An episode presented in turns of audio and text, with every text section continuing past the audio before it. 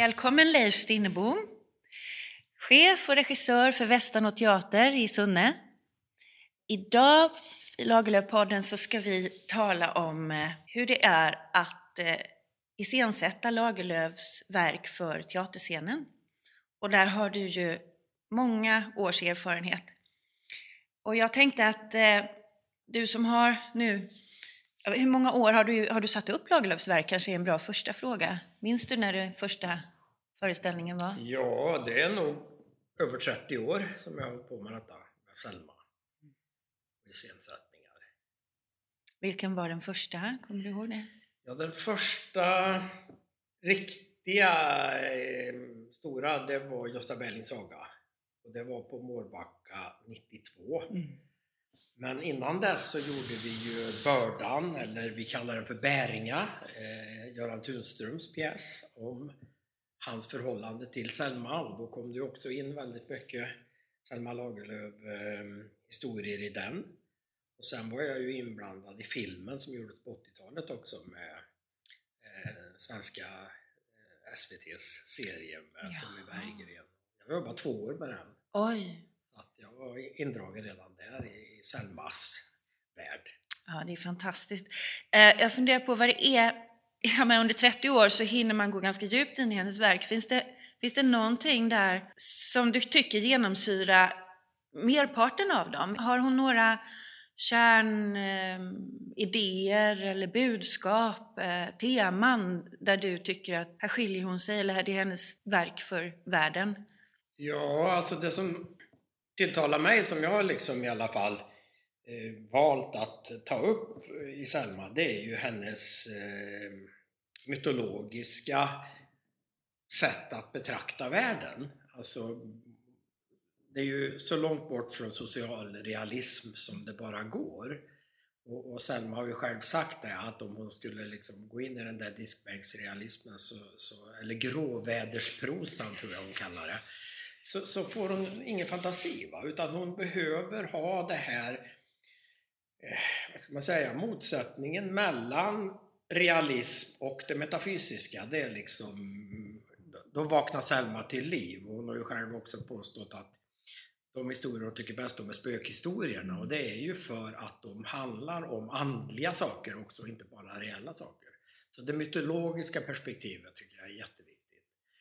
Eh, sen är det Selmas eh, syn på människa natur.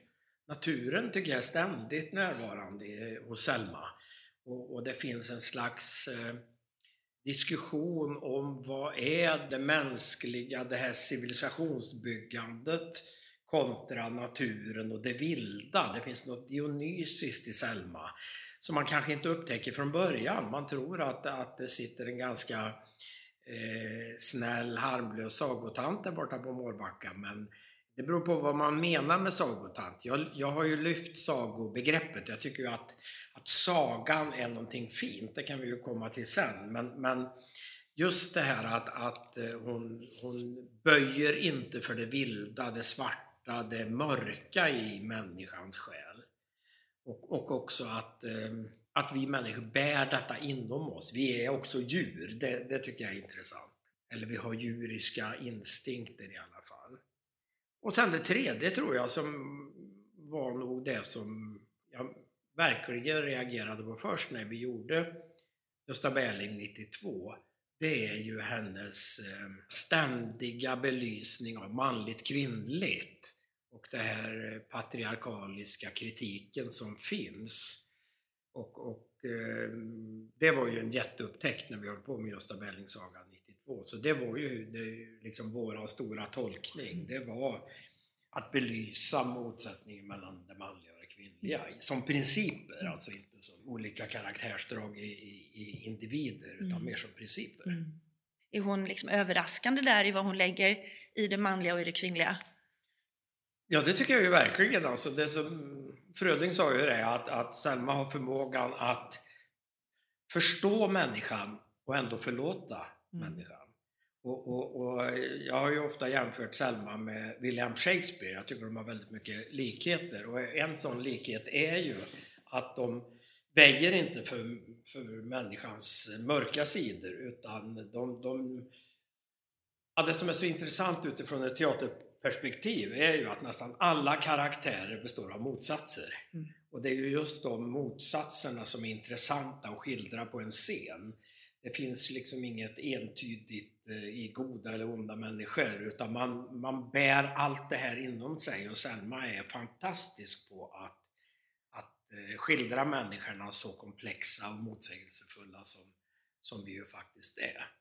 Nu var du eh, inne lite snabbt på sagobegreppet, men en klassisk saga, en enkel så att säga saga, barnsaga, där är det tydligt vem som är det onda och vem som är det goda. Lagerlöf har ju mer liksom element av det, men hennes sagor, om man skulle kalla det en saga då, vill du utveckla lite det kring, kring vad du läser in i ordet saga? Jag misstänker att det är mer eh, fornordiskt saga, där det, där, där det är mer komplext. Ja, alltså jag är ju, den utbildning jag har är ju en musikvetenskap och etnologbakgrund. Jag eh, höll ju på och skulle bli forskare inom musikvetenskap men utifrån också etnologiska perspektiv. Och eh, sagan är ju i kategorin barnsaga är ju väldigt sen. Det kom ju i slutet på 1800-talet. Innan dess så är ju sagan som genre inte alls avsedd för barn utan det var ju någonting som Eh, man berättade vid, som Selma ofta skriver, vid elden när mörkret eh, kommer. Och, och eh, jag menar ju att sagan är kanske till sin struktur enkel, men tro för guds skull inte att den är enkel. Den är mycket mer komplex än vad man kan tro. Och jag upplever att vi i det västerländska samhället, vi tar sagan för bokstavligt. Vi har tappat bort det här allegoriska, vi har tappat bort det här att saker och ting kan vara någonting annat än vad det ser ut på ytan. Och jag har ett fantastiskt ögonblick, för vi gjorde på Västanå eh, väldigt tidigt, det var faktiskt eh, direkt efter Gösta Berling på Mårbacka 92. På hösten så gjorde vi en mindre föreställning som hette Den blinda drottningen. Och um, där plockade, hade vi hittat fem so, svenska folksagor som alltid, alla hade det gemensamt att de skildrade karaktärer som ibland var djur, ibland var människa. Alltså det som också jag upplevt finns hos Selma, det här djuret i människan, människan i djuret och hur, hur det här liksom går in i varann. Och så spelade vi eh, i Stockholm. Vi gjorde alltid eh, gästspel i Stockholm, ofta på Musikmuseet. Det är deras stora lokal som liknar lite den lokal vi befinner oss i nu här på, i Berättarladan. Och eh, helt plötsligt, vi hade ingen aning när föreställningen ska börja, så kommer det in en eh, indisk familj. En sikh-man eh, med eh, sin fru och några tonårsdöttrar. Och då visade det sig efter föreställningen att det där var den indiska ambassadörens eh, och hans familj som kom. Och eh, han kommer fram efter föreställningen och så säger han Det här är det mest svenska jag har sett under mina år här i, i Sverige som ambassadör. Har ni lust att följa med till ambassaden så ska jag bjuda på middag. Jag vill prata med er om, om ni kan göra ett gästspel i Indien. Och vi hade ju egentligen tänkt göra andra saker men det gick ju inte att säga nej till så vi åkte ju med ner eh, till ambassaden och han jagade upp någon, någon eh, kock som skulle sätta igång och göra den mest fantastiska middag visade det sig sen. Och då säger han så här, okej, okay, nu kommer vi att ta lite tid här med maten. Och han pratar ju engelska då. Eh, jag tror inte jag förstod allting, mycket förstod jag men jag vill ha reda på allt. Jaha, och då börjar jag exakt så här. Ja, Först så var det ju pojken som gick ut i skogen och mötte en räv. Då stoppar han mig. Och så tittar han oerhört allvarligt och säger Var det en manlig eller kvinnlig räv? Den frågan har jag aldrig fått i Sverige. Bland mina samiska släktingar kunde jag ha fått den. Och detta var oerhört viktigt och vi hade pratat jättemycket om det. Som vanligt när vi sätter igång ett repetitionsarbete så blir det ju en forskningsprocess. Mm. Så jag hade väl läst allt jag hade kommit över av Marie-Louise von Frans eh, jungianska sagotolkningar och vi visste ju mycket väl att det var en kvinnlig räv. Och, och, när jag då sa det, att ja, det var en kvinnlig räv, ja, jag förstod det, jag förstod det. Och så skulle jag fortsätta. Sen stoppade han mig ideligen, ideligen, ideligen. Ända tills vi kom till en saga som, är, som kallas Prins Lindorm. Som handlar om en ung flicka som gifter sig med en prins som visar sig vara en orm på natten och äter upp då den brud han har. Då sa han bara att ja, ja, den har vi i Indien också. det är ju helt otroligt. Wow. Ja. Och, och um, jag tror att det är det jag lägger i det här med sagobegreppet, mytbegreppet. Jag tycker att Oscar Levertin är lite inne på det. Mm. Jag tycker att hans citat om Selma, dröj kvar i dina sagoskogar och allt det där, ja. har missförståtts. Det handlar inte om klapp på huvudet, utan den tiden är ju färgat av att, att man då från borgarklassens sida hade någon idé om att det finns någonting i den där folkliga kulturen som vi har tappat, som vi inte förstår längre. Läser man uttalanden med de ögonen ja. så öppnar sig helt andra portar. Yes.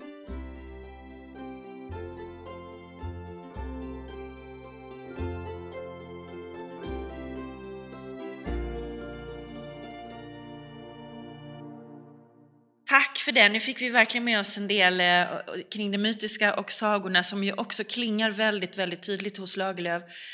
Jag funderar också där, när man då iscensätter, för nu när du berättar, nu, ser, nu är ju detta en radio så det går inte att beskriva, men du talar ju med din kropp Leif och det är ju det som är det stora magiska också när man går och ser en föreställning med Västanå teater. Och Lagerlöf själv, när hon skriver, så finns det ju, tycker jag, element av, av scener, alltså det, det, är inte bara element, det, det är bärande i många av hennes verk.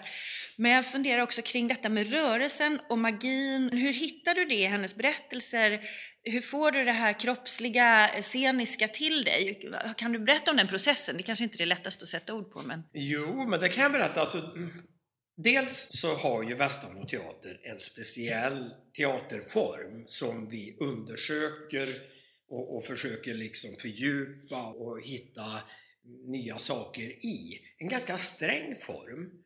Och för mig är det, det där med form ingenting som är ett hinder utan snarare tvärtom. Alltså om, om jag inte får, får liksom begränsningar, om jag inte får ramar, du kan göra precis vad du vill. Då skulle inte jag få några idéer. Jag behöver liksom ramarna, jag behöver formen för att bli kreativ. För att, för att liksom också börja bråka lite med formen och se hur långt kan jag tänja och fortfarande vara innanför den här formen. Vi har precis gjort en, en föreställning nu som är, vi har lagt ut digitalt som heter Västan och jul som bygger på en scenföreställning vi gjorde för ett år sedan i den nybyggda scenen på loftet i Berättarladan när vi kunde spela för folk. Och där har vi ju då med en irländsk sångerska Alltså ni anar inte hur många timmar vi satt och diskuterade om det var möjligt att sjunga på engelska på Västanå teater. Jag förstår. Ja. För det har ni inte haft i er form nej, på det sättet? Nej. Hon sjöng också på gaeliska. gaeliska ja. Mm. Det som är nyckelordet hos Västanå teater är berätta. Berättande. Och det är en stor skillnad mot att uttrycka sig. Alltså det finns jättemånga konstnärer som uttrycker sig men som inte har något som helst behov av att möta sin publik. Det, det kan för många bildkonstnärer till exempel bara vara jobbigt. Eh, de vill jobba i, på, i sin ateljé själva och när det är klart då kan de visa det men de vill helst inte vara med när folk står och tittar ens. Och för mig är, är jag, jag har inte ett behov av att uttrycka mig. Jag har ett behov av att få berätta. Jag skulle inte sitta här nu och hålla på om inte du satt här. Om inte det fanns någon som är intresserad av att lyssna, någon som är nyfiken. Jag har ju något på hjärtat men jag tvingar ju inte det på alla utan men de som frågar, de som är intresserade, de berättar jag gärna för. Jag har ju studerat det muntliga berättandet. Jag tycker ju det är så spännande. Och jag tycker att Selma Lagerlöf på något vis är både och. Hon är både en muntlig och en skriftlig berättare. Jag har ju många gånger pratat om henne som en, som en traditionsbärare. Mm. Alltså hon har hört en massa, massa berättelser ofta från kvinnor.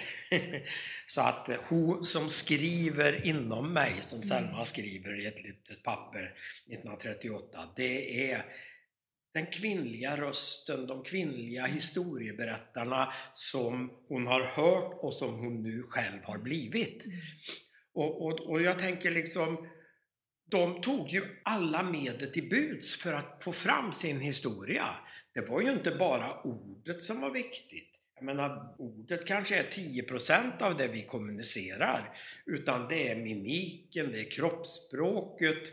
De gamla berättarna, de kunde inte sitta stilla. De var ju tvungna upp för att visa det de berättade. Och om de berättar om någon figur så lånar de ut sin röst. Han lät så här, förstår du. Och helt plötsligt så är det ju teater. Det, alltså det är så litet steg mellan det muntliga gestaltande berättandet och det vi håller på med. Ja, där har vi det. Mm. Det fanns ju en förtjusning hos Lagerlöf också för att iscensätta redan som liten. Hon, eh, eh, det finns ju beskrivningar både av henne själv men, men också i brev och sådär när hon har varit iväg. Och hon fick ju då besöka Stockholm vid några tillfällen eftersom hon hade sin höft. Och eh, upptäckte ju de stora scenerna och det satte ju också igång hennes skrivande, så där finns en direkt koppling. Och så är det som att ni tar vidare. Hon hade ju också i vissa perioder en egen längtan. Hon gjorde ju faktiskt försök för att skriva för scenen. Så var det ändå någonting där som inte riktigt lyfte. Kan du tänka Oj. vad det var? Det är en lite det där lätt har jag tänkt mycket på. Ja. Det är en väldigt stor fråga. Ja. Alltså, jag har ju ibland sagt att det är ju obegripligt att hon inte skrev pjäser. Ja. Eftersom jag upplever henne som en sån teatral dramatisk författare. Alltså hon, hon skriver scener, precis mm. som du var inne på. Alltså, och, och, jag vet ingen författare som uttrycker sig så otroligt mycket i dialogform som det Selma gör. För mig är det egentligen hur enkelt som helst att, att dramatisera Selma. Det är bara att hålla henne i handen. Liksom. Hon har gjort jobbet. det handlar snarare om att, ta bort för mm. att det inte ska bli för långt. Och, och då upplever jag ju att, att en, en roman till exempel, det är ju, det är ju en gåva till mig som iscensättare och till skådespelarna som ska gestalta. I vanliga fall så får man ju liksom ett manus med bara repliker och så måste man bygga på det. Det är skelettet och så ska man på mm. med muskler och senor och blodomlopp och allting. Men Selma har ju redan gjort det där mm. jobbet. Det är ju bara att gå in liksom och, och läsa om sina karaktärer. Även om man kanske man får en mängd uppgifter som sen inte är med i pjäsen. Mm. Men man, man måste ändå ha med sig det där. Mm. Eh, jag, jag, tycker liksom att vi bygger ju, varje gång vi gör en föreställning så bygger vi ett universum. Och det universumet är otroligt mycket mer än det vi visar från scenen. Mm. Och publiken behöver inte känna till detta universum, men de måste de måste förstå och, och tänka att vi gör det. De måste förstå att vi vet mycket, mycket mer om det här än vad vi berättar. Och, och det, så är det ju. Om jag har tagit reda på vem min karaktär är, det är ju Stanislavskis grundregel nummer ett. Var kommer du ifrån? Vart är du på väg? Vad ska du göra när du kommer dit? Och, mm. och då har du ju med dig liksom hela, hela bakgrunden mm. till karaktären. Om du har, har gjort det arbetet, då blir mötena på scenen mycket mer intressanta. Mm. Då blir de inte bara där och då, mm. utan då, då har du med dig hela mm. kappsäcken. Och också kanske varje personlighet på scenen, eh, som du var inne på, har ju en slags kanske längtan eller en ambition eller en sorg som de förvaltar. Och det där är ju naturligtvis något vi känner, även om det inte uttalas så är det en bra föreställning så känner vi detta. Brukar det... Jag kan ge ett exempel. Ja. Eh, vi håller just nu på med värmländska folkliga berättelser. Och ehm, jag har hittat några fantastiska historier från Gräsmark här utanför Sunne som är nedskriven på dialekt. Och ehm, eh, en sån historia eh, heter Kärringen och fanten. Den börjar så här. Det var en gång en fant. Och där stoppar jag då. Och så mm, pratar jag med skådespelaren. Vet ni vad en fant är? Ingen som vet vad en fant är. Nej, men det är ett gammalt, ett gammalt begrepp på resande folk. Och så säger jag att, eh, ja egentligen nu innan vi går vidare så borde ni läsa den här boken. Så går jag och hämtar en bok på 500 sidor om resande folk. Varsågod. läs det där, sen kan vi fortsätta jobba. Alltså egentligen är det så. Och då blir det ju, det var en gång en fant. Då, då liksom, varför Någonting kallades det fant? Vad, eh, vilket liv har, har resande haft? Vi lever i ett landskap där resandekulturen har varit väldigt stor, väldigt viktig. Många av de spelmän som har funnits här och varit stora i landskapet har eh, varit resande eller lärt sig av resande, resandekulturen. Var står Selma Lagerlöf i förhållande till resandekulturen? Historien från Halland till exempel, Gustaf Fröding, i Kattebohult, bor det tattarepack och så vidare. Alltså det finns ju hur mycket som helst att diskutera och, och, och förstå och omfatta för att kunna göra den där Mm. på riktigt. Mm. Ja, ja, inget slarv känner jag. Nej, inget slarv. inget slarv. Nej.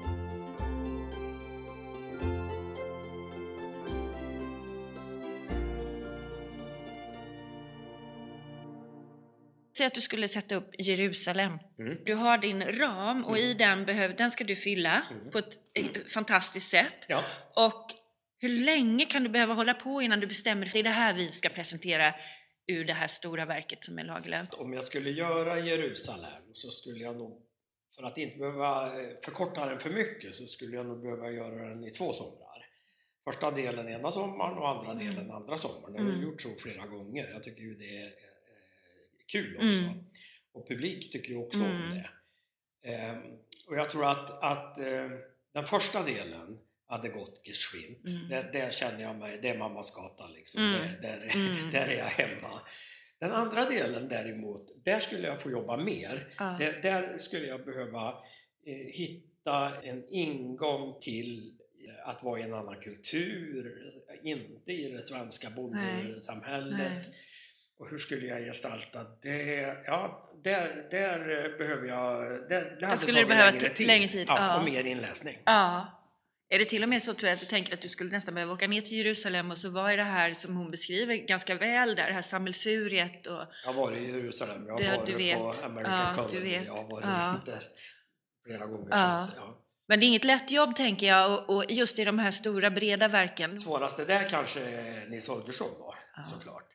Och det var ju också en svårighet för Selma själv. Mm. Alltså hur ska jag få ihop det här alltså? Det, och, och det tog ju tid innan Ja. hon hittade liksom den röda tråden i stycket. Och eh, den höll jag ju på med i två år nästan. Ja. Vi, vi repade den första gången när vi gjorde den 98 som en del av, av Kulturhuvudstadsåret. Så repade vi i sex. De flesta repar åtta, tio veckor. Ja. Vi repade i sex Ja. månader.